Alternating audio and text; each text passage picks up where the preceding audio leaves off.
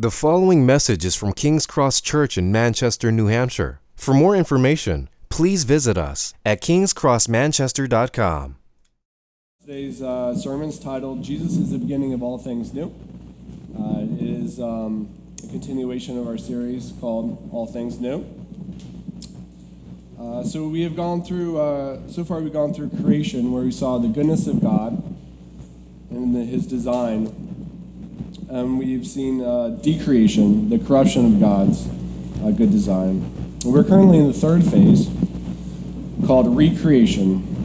We're seeing the God the Father, through Jesus, reclaims his good design. In the first sermon on recreation, Matthew 3 and 4, Jacob looked at who Jesus is, a king with a gentle heart, someone that was tempted in all ways that we are, a gracious friend and full of gentle power. Then last week, Jacob dug into how Jesus rehumanizes us by helping us in our everyday needs and struggles. Today we're going to look at how Jesus began the process to get us back to Eden before the fall. He is a catalyst for all things new. This is God's ultimate plan and heart for us, to bring us back to the way things were before the fall in the Garden of Eden. This is his heart for making all things new. The main point that we're going to see is that all things are made new through the love of Jesus. Now, the passage we're going to look at today is John chapter 10, verses 1 through 30. Pardon this. This is a very popular passage in the Bible where we see Jesus calling himself the Good Shepherd. We don't think about shepherds too much in our culture today, but back in the time of the Israelites, that was a very commonplace for them. The job of the shepherd was very intensive because sheep were very needy and, quite frankly, helpless. Their jobs included protecting, providing food and water, shelter, and medical care, to name a few. It was a 24-hour job. In this relationship between the shepherd and the sheep, we get a picture of our reliance on Jesus. But we also see the loving care that the shepherd has for his sheep. In John 10 and throughout the Bible, we're going to see that God wants to have a tangible and personal relationship with us because he loves us, similar to how the shepherd loves his sheep. It's going to be kind of a common theme here through the passage that we're going to see. So I'm going to read the passage for us and pray, and then we're going to dive in and see what God has for us today. So John 10, 1 through 30. It's going to be on the screen. Well, it's not actually going to be on the screen because it was too long. I didn't make a slide. So I'll read it for you. Truly, truly, I say to you, he who does not enter the sheepfold by the door but climbs in by another way, that man is a thief and a robber. But he who enters by the door is the shepherd of the sheep. To him the gatekeeper opens. The sheep hear his voice, and he calls his own sheep by name and leads them out. When he has brought out all of his own, he goes before them, and the sheep follow him, for they know his voice. A stranger they will not follow, but they will flee from him, for they do not know the voice of strangers. This figure of speech Jesus used with them, but they did not understand what he was saying to them. So Jesus again said to them, truly, truly, I say to you, I am the door of the sheep. All who came before me are the thieves and robbers, but the sheep did not listen to them. I am the door. If anyone enters by me, he will be saved and will go in and out and find pasture. The thief comes only to steal and kill and destroy. I came that they may have life and have it abundantly. I am the good shepherd. The good shepherd lays down his life for the sheep. He who is a hired hand and not a shepherd, who does not own the sheep, sees the wolf coming and leaves the sheep and flees. And the wolf snatches them and scatters them. He flees because he is a hired hand and cares nothing for the sheep. I am the good shepherd. I know my own, and my own know me. Just as the Father knows me, and I know the Father, and I lay down my life for the sheep. And I have other sheep that are not of this fold. I must bring them also, and they will listen to my voice. So there will be one flock, one shepherd. For this reason the Father loves me, because I lay down my life, that I might take it up again. No one takes it from me, but I lay it down on my own accord. I have authority to lay it down, and I have authority to take it up again. This charge I have received from my Father. There was again a division among the Jews because of these words. Many of them said, "He is a demon and is insane. Why listen to him?" Others said, "These are not the words of one who is oppressed by a demon. Can a demon open the eyes of the blind?" At that time, the Feast of Dedication took place at Jerusalem. It was winter, and Jesus was walking in the temple, in the colonnade of Solomon. So the Jews gathered around him and said to him, "How long will you keep us in suspense? If you are the Christ, tell us plainly." Jesus answered them, "I told you, and you do not believe. The works that I do in my Father's name bear witness about me. But you do not believe, because you are not among my sheep. My sheep hear my voice, and I know them, and they follow me. I give them eternal life, and they will never perish, and no one will snatch them out of my hand. My Father, who has given them to me, is greater than all, and no one is able to snatch them out of the Father's hand. I and the Father are one." Let's pray. Dear Heavenly Father, just thank you, Lord, for the truth of your word. Thank you that we have the opportunity to look at it and to digest it, Lord, today. And I just pray that you will speak to our hearts. Just calm our minds as we have a lot of worries and thoughts from the week, Lord. And I just pray that we will focus on your word and hear what you have for us. In Jesus' name, amen.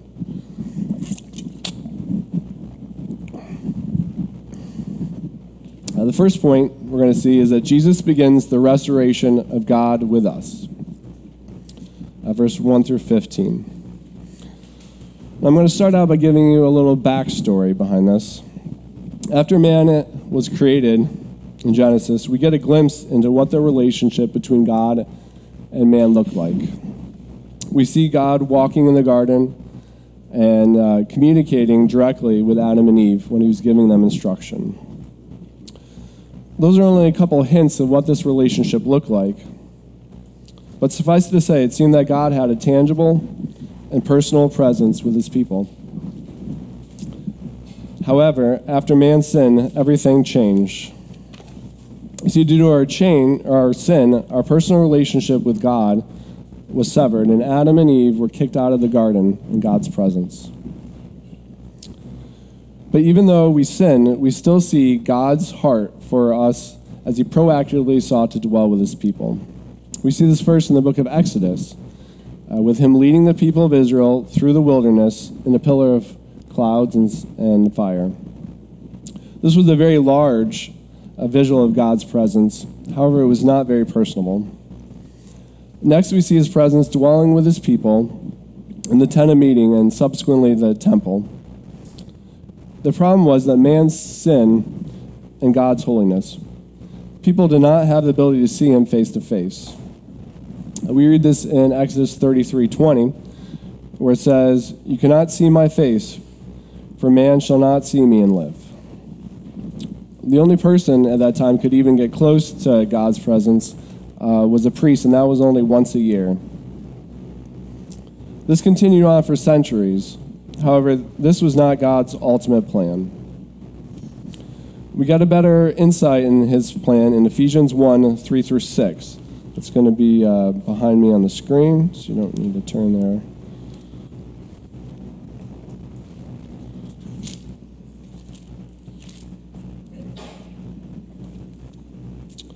It says, "Blessed be the God and Father of our Lord Jesus Christ, who has blessed us in Christ with every spiritual blessing in the heavenly places, even as he chose us in him before the foundation of the world, that we should be holy and blameless before him. In love he predestined us for adoption to himself as sons through Jesus Christ, according to the purpose of his will, to the praise of his glorious grace, with which he blessed us in the beloved." You see here that this plan was set in motion before Adam and Eve were even created. Before the world was created, God already had the plan to send his son for us.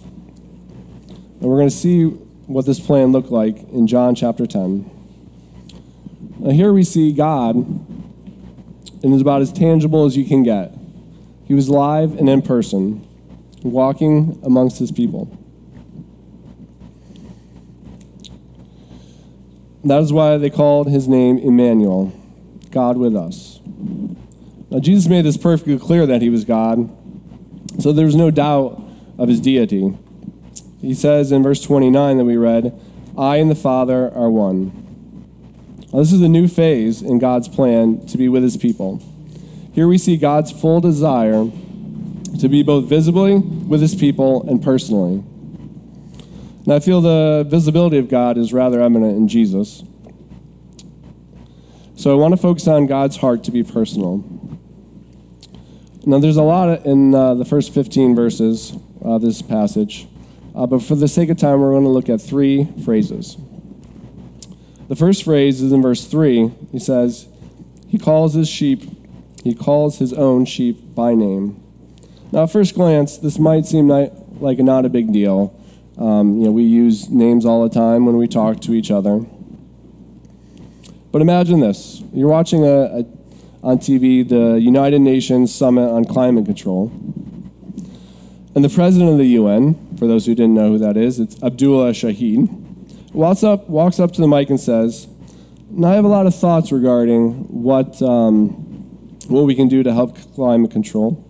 However, before I speak, I would like to hear what Jacob Young has to say about the topic." Now, it's crazy to think that the president of the United Nations would even know Jacob's name, nonetheless refer him in front of the world. But if you think that's crazy, imagine an infinite, eternal, all-powerful being knowing your name and calling you by it. This seems personal, but actually it's more intimate than you think. In the ancient Hebrew culture, a name was intended to capture a person's character and personality. So when the passage says, he calls you by name, it's more than just him using your name. It's applying a more personal knowledge of who you are. What an awesome God that we serve, that not only calls us by our name, but also knows who we are. This is mind-blowing to think of a God being so personal, but it's going to get even deeper. You see, God is not just satisfied knowing your name and your personality.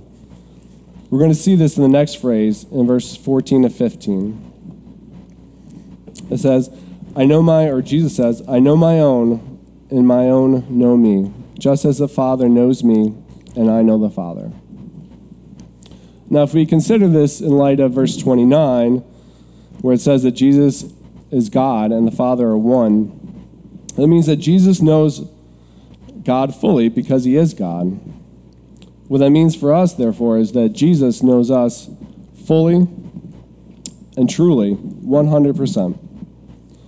This has major ramifications for us. It means that we have nothing to hide before Jesus. We can bear our soul with the confidence to know that we're not going to tell him some secret sin that he didn't know, and he's going to judge us for that. He already knows us. We can be real with Jesus. This realness is ultimately what we all seek.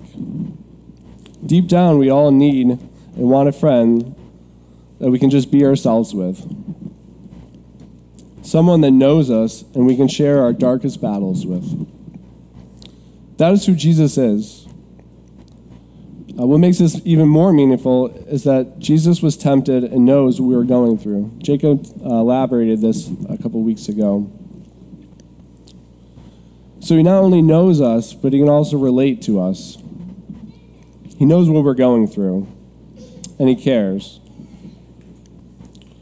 Now, you may be thinking, this is all great and fine for those who were alive when Jesus was, but he's not walking with us today. We don't have that presence. The personal presence. Well, we do have the Holy Spirit living in us, but that's not a physical form. That's why this point is titled, Jesus Begins the Restoration of God with Us. We are closer to God than we ever have been in history because of Jesus, but he's not physically with us. This will happen, but not until the end. However, this is why God gives us community. We can get a taste of a personal relationship with the physical Jesus would look like with each other. Now, for the sake of time, I'm not going to dig into this too deep, but I will say this. Jesus desires us to work on our relationships with each other, to grow close and deep with each other. We see this desire when he says in Mark 12, love your neighbor as yourself, in Ephesians 4 with all humility and gentleness, with patience, bear with one another in love. Now, thanks to Peter, I recently started listening to a podcast by Kurt Thompson called Being Known. Kurt studies a big, long word called interpersonal neurobiology. Now, for those who don't know what that is, essentially it's how people's interactions with each other affects how they think and their brains. Anyway, he talks about being vulnerable and sharing a piece of our story that we feel ashamed about with a trusted friend. When you do this and talk through it with this friend, it allows us to think more truly about the situation. So we often get stuck in our own heads and think falsely about things that are going on in our lives, and we need that outside perspective to really see what actually has happened. This frees us to be more creative because we are not spending energy keeping the secret from other people. In this scenario, the friend is giving us a glimpse of Jesus. He or she knows you more and helps you have a more realistic view of yourself. And there's a lot of practical stuff that Kurt speaks in this podcast, so I recommend that you check it out. That brings us to the final phrase in point one that we're going to look at. And it comes in verse 10. It says, I came that they may have life and have it abundantly. Jesus comes to help us to live fuller lives. It just wasn't so that we wouldn't suffer spiritual death, but that we could live abundant lives. If you remember back to the first sermon in this series, we saw that God created the world for us, that it was good, and that he desires us to enjoy it. We are why he created the earth. When going through hard times, we sometimes think that God has it out for us, that he likes to kick us when we're down. However, you see here that Jesus desires us to have an abundant life. Also, if you considered what we've already looked at, this doesn't seem to be in line with God's character. How could a God that loved us so much and desired an intimate relationship with us be one that laughs at us when we fall flat on our face? He desires good for us. It is not enough for God that we don't just not die, but that we truly live in his freedom and love. This abundant life that Jesus helped create for us has another side to it as well. In the book of Galatians, we recently looked at how the law enslaved the people. And Jesus fulfilled this law so that they would not be constrained by it and therefore could live a more free life. We don't have to follow the letter of the law anymore to have right standing with God. Finally, we see God's desire for a personal, tangible relationship with us become fully realized in Revelation 21:1-3. It says, Then I saw a new heaven and a new earth, for the first heaven and the first earth had passed away, and the sea was no more. And I saw the holy city, New Jerusalem, coming down out of the heaven from God, prepared as a bride adorned for her husband. And I heard a loud voice from the throne saying, Behold, the dwelling place of God is with man. He will dwell with them, and they will be his people, and God himself will be them as their God.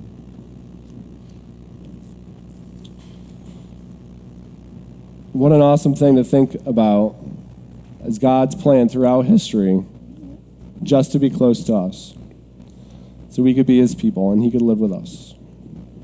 The next thing we're going to see is that Jesus begins making all things new through the reunification of the nations. And before we look at this passage, let's travel back to the Tower of Babel. If you remember the Tower of Babel, God separated the people due to their sin. He did this by confusing their languages and dispersing them over the earth. This dividing of the people into nations goes beyond just over here the French, over there the British, and I think we'll throw the Germans over there. It goes beyond that. We see that in Deuteronomy 32, 7 through 9. It's on the screen behind here for you guys. It says, "Remember the days of old. Consider the years of my generations. Ask your father, and he will show you, your elders, and they will tell you. When the Most High gave to the nations their inheritance, when he divided mankind, he fixed the borders of the peoples, according to the number of the sons of God. But the Lord's portion is his people, Jacob, his allotted heritage." So we see it was more than just all the nations divided up. It was more, here are my chosen people, the Jews, and here is everybody else. We can call those the Gentiles. Now, God's plan for Israel, however, was not that these would be his only people forever, but that they would reach the nations. There are a lot of passages that highlight this, but we're only going to look at two today. In Genesis 22:18, it says, God says that all the nations will be blessed through Abraham's offspring. And in Psalm 102:15 and 16, we read, "So the nations will fear the name of the Lord, and all the kings of the earth your glory. For the Lord has built up Zion. He has appeared in his glory." God's goal for Israel was that they would be the key to bringing the nations together.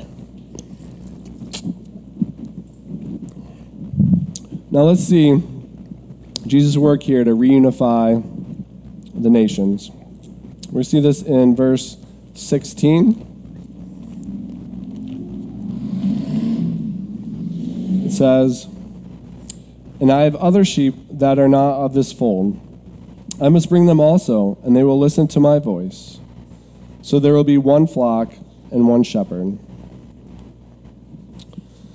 Now, what are the other sheep Jesus is speaking of in this passage? There's a lot of debate, as Jesus was not very clear. It's somewhat vague. So some people believe that he's referring to aliens. The Mormons believe that they were some lost tribes of Israel. But I myself have subscribed to the view that the early church fathers had, that these are referring to the Gentiles. I feel the Bible speaks enough to Jesus reunifying the nations that this interpretation makes the most sense. One of the most clear passages that speaks about this is in Ephesians chapter 2. So I'm going to read that first quick here.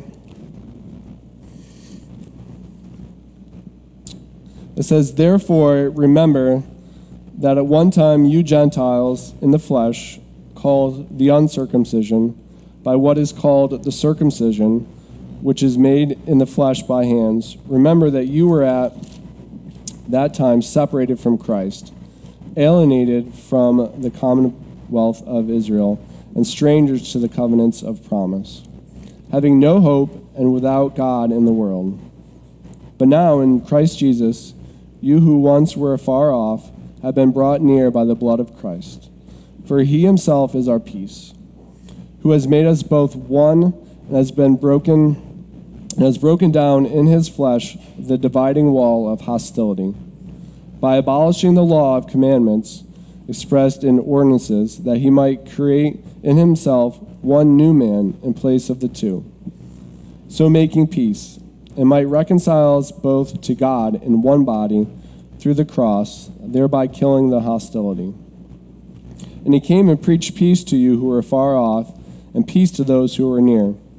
For through him we both have access in one spirit to the Father." So then you are no longer strangers and aliens, but you are fellow citizens with the saints and members of the household of God, built on the foundation of the apostles and prophets, Christ Jesus himself being the cornerstone. So we see here that through the Christ's death, the Gentiles became one with the Jews. This wall between the circumcised Jews and the uncircumcised Gentiles was torn down. This was the beginning of the renewal of the nations. We see the completion of God's recreation of the nations in Revelations 5:9 through 10. It says, "And they sang a new song, saying, 'Worthy are you to take the scroll and to open its seals. For you were slain, and by your blood you ransomed people for God, from every tribe and language and people and nation. And you have made them a kingdom and a priest to our God, and they shall reign on the earth.'" The key word here is a kingdom. God brought people from all languages and nations and created one kingdom through Jesus. One kingdom, one flock, led by one shepherd. That was that which was separated near the beginning of humanity has now been brought back together in the end. Ironically, this actually was what they were attempting to do with the Tower of Babel, was try to create one kingdom. However, in their kingdom, they were God, as opposed to the Creator. Anyway, what does this mean to you and me right now? The most clear and evident application of this is the fact that you and I are here right now. Since most of us, if not all of us, are not Jews, the odds of us becoming God's chosen people without Christ is pretty small. There are examples of people outside the Israelite camp that believed some of the Egyptians left when the Israelites left Egypt after the plagues. There's Rahab and Nebuchadnezzar. However, this was not commonplace. For the most part, God was with the Jews, and those were his chosen people. So we can be thankful for what Jesus has done to bring us into his flock. Another implication of this truth is that since God has a heart for the nations and he died to tear down the wall of hostility, that we should work at living with peace and mending the nations back together. Thinking back to Revelation, the Revelation passage, it stands out to me that the author doesn't just say everyone, but he speaks about what makes these people unique. He says that every tribe, every language, every nation. While he brings them into one overall kingdom, it seems like they don't lose their distinctiveness.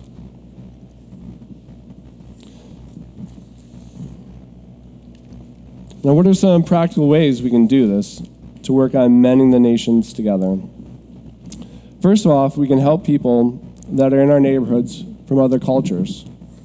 Manchester is a refugee city, and there are a lot of people that come from around the world for safety here. What a great opportunity to connect with these people and help them adjust to a brand new country and new culture. Racial reconciliation is another way that we can work on mending the nations. Our country is being torn apart right now by racial discrimination, and we as ambassadors of Christ should seek for ways to restore this giant rift. Beyond racial tensions, our country is also being polarized by the debate on sexual orientations, vaxxers and anti-vaxxers, Democrats and Republicans, and the list goes on and on.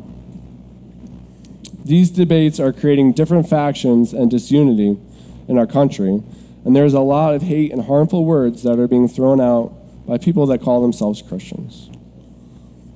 This should not be. I'm not saying that disagreeing with people is wrong. However, we should treat them with respect as image bearers of God and as humans that Jesus died for. so that he could have a relationship with them. One final thought here is that we have a strong witness for Christ when we love others, our neighbors, as ourselves.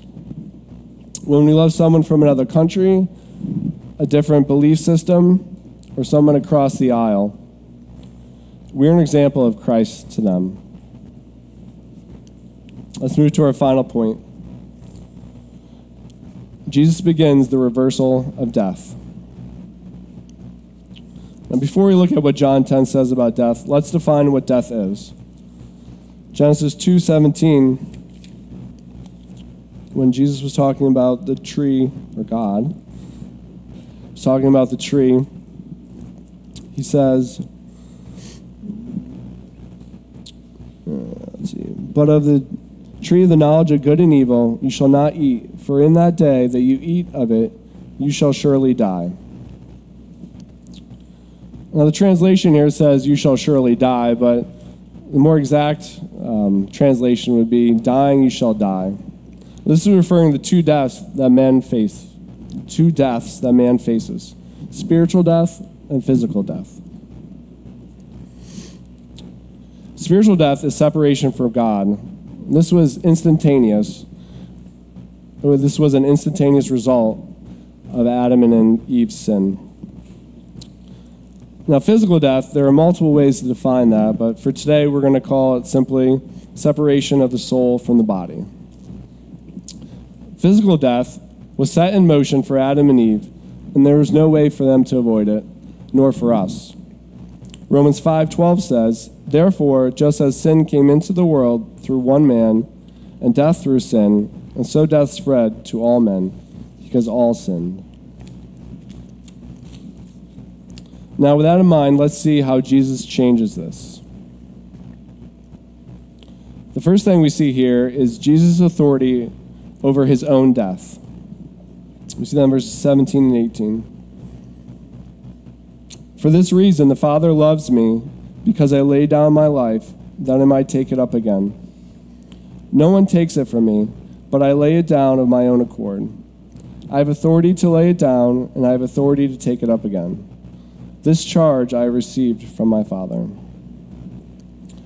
So Jesus states that he is the only one that could take his life from him. So it wasn't the Romans, it wasn't the Jews that killed him. It was him that gave his life willingly. While Jesus was 100% man, he was 100% God as well. So no one was going to be able to kill him unless he allowed them to. We see this several times in the Gospels, that people were about to kill him, and he just seems to disappear. One of these is in verse 39, which you didn't read in this chapter. They wanted to arrest him, but he escaped from their hands. We don't know how, he just, boom, he was there, and then he just got away. He chose to lay down his life for you and for me. He did this because he loves us, and he wants to have a personal relationship with us. In order for the bridge, a bridge to God that was blown up by sin, to be rebuilt, sin had to be paid for. When Jesus was in the Garden of Gethsemane, just before he was betrayed and crucified, he was in utter anguish, thinking about the path before him, asking God if there was any other way than this. But there wasn't. So what did he do? He accepted the Father's will. Why? Because he loved you and me so much that he couldn't let us go. He was willing to suffer immense physical and spiritual pain to save us, to be with us. What a humbling thought to think that someone, an all-powerful God, nonetheless, could love you and me so much that they'd be willing to do so much for us. Now, the fact that Jesus had authority over his death is great, but the fact that he also had the power, authority over bringing himself back to life is even greater. Jesus gives us a glimpse of his power to resurrect in the next chapter. In chapter 10, we see that Jesus brings back Lazarus, who had been dead over 4 days. So he was dead, not just dead. This was an amazing miracle, but it was only Jesus flexing his resurrection muscles. Let me explain what I mean by this by giving an example. If we skip back 2 chapters in John, chapter 9, we meet a man that was born blind. Jesus healed him as he had so many other people. But this miracle is different. This man was born blind. In verse 32, the once blind man stated that never since the world began has it been heard that anyone opened the eyes of a man born blind. Many people had been healed in the past. However, to be healed implies that you were once whole, and you were returned back to that state. This man was never able to see. Jesus had to create wholeness, not just bring someone back to it. This is the next level authority that Jesus had over death. He can not only bring someone back to life, but he can also bring himself back as well. It's kind of like the difference of a doctor using a defibrillator, I know I was going to screw that up, you know what I mean, to bring someone back to life. We see this in medical shows all the time. But the difference between that and Jesus is that Jesus is the one whose heart stopped beating. He grabs the paddles, and he does it himself. That brings us to our next point, Jesus' authority over our death and life. Jesus' authority over his death gives us confidence in his authority over our lives. So when he says in verse 28, I gave them eternal life, and they will never perish, and no one will snatch them out of my hand, we can know that Jesus has the power to make good on his promise. Let's take a look at 2 phrases in this verse that show us Jesus' work in reversing the curse of death. They are eternal life and never perish. These phrases are referring to our spiritual life, not our physical life. If Jesus was speaking of our physical life, the statement wouldn't be true, because obviously millions of people, Christians, have died since Jesus' death and resurrection. So what does this eternal spiritual life mean? Charles Spurgeon says this quite bluntly about eternal life. If anybody says that he had eternal life and lost it, he would be flatly contradicting himself. It cannot be eternal, or else he would still have it. If it is eternal, it is eternal, and there is no end to it. And thus there is an end of further argument about it. So that is that. That's what he's saying. So once we are given eternal life, that never ends. This may seem obvious, but we often forget it when we fall into sin and despair. This life was given to us when we came to faith in Jesus. You see this in John 3:16, which says, "For God so loved the world that he gave his only begotten Son, that whosoever believes in him should not perish, but have everlasting life." Notice this speaks of not perishing here, just as it does in our passage. To perish here means to be destroyed, as in punishment in hell. So through Jesus, we get eternal spiritual life, therefore starting the reversal of the curse of sin. This is only the start of the reversal, as the punishment of sin was not only spiritual death, but it was also physical death. And as we know, physical death has not been reversed yet. However, Jesus will bring about the resurrection of our bodies and end physical death. We're going to look at a couple passages here that talk about that. First of all, we see that Jesus speaking of the resurrection, physical resurrection, in Matthew 22:23 and 33, which we're not going to read that passage today, but I definitely recommend you reading that. We also see the Apostle Paul speak of this resurrection in Romans 8:23 and 24a. He says, And not only the creation, but we ourselves, who have the first fruits of the Spirit, grown inwardly as we wait, eagerly for adoption as sons, the redemption of our bodies. For in this we hope we were saved. For in this hope we were saved. You see, God made us to have physical bodies, and this was very good. To be fully human is to have a body. That is why God's ultimate goal is for us to be reunited with our physical bodies. The proof of this fact is the fact that Jesus' body was resurrected. This is the hope we have in Jesus. Jesus shows us that God not only says things like, you'll be resurrected, but he gives us proof that it will happen. Finally, we see the final completion of death's reversal in Revelation 21:4, where it says, he will wipe away every tear from their eyes, and death shall be no more. Neither shall there be mourning, nor crying, nor pain any more, for the former things have passed away. So in this verse we see God's full plan come to fruition with the death of death. This is the final step in God's plan to completely reverse the curse of death. In closing, let's look at the main point again. All things are made new through the love of Jesus. Jesus is the key to our recreation. He loves us so much that he willingly faced excruciating physical and spiritual pain so that he could restore us back to our original glory that he created us with. He has made a down payment on this promise by starting the process to bring us back to Eden.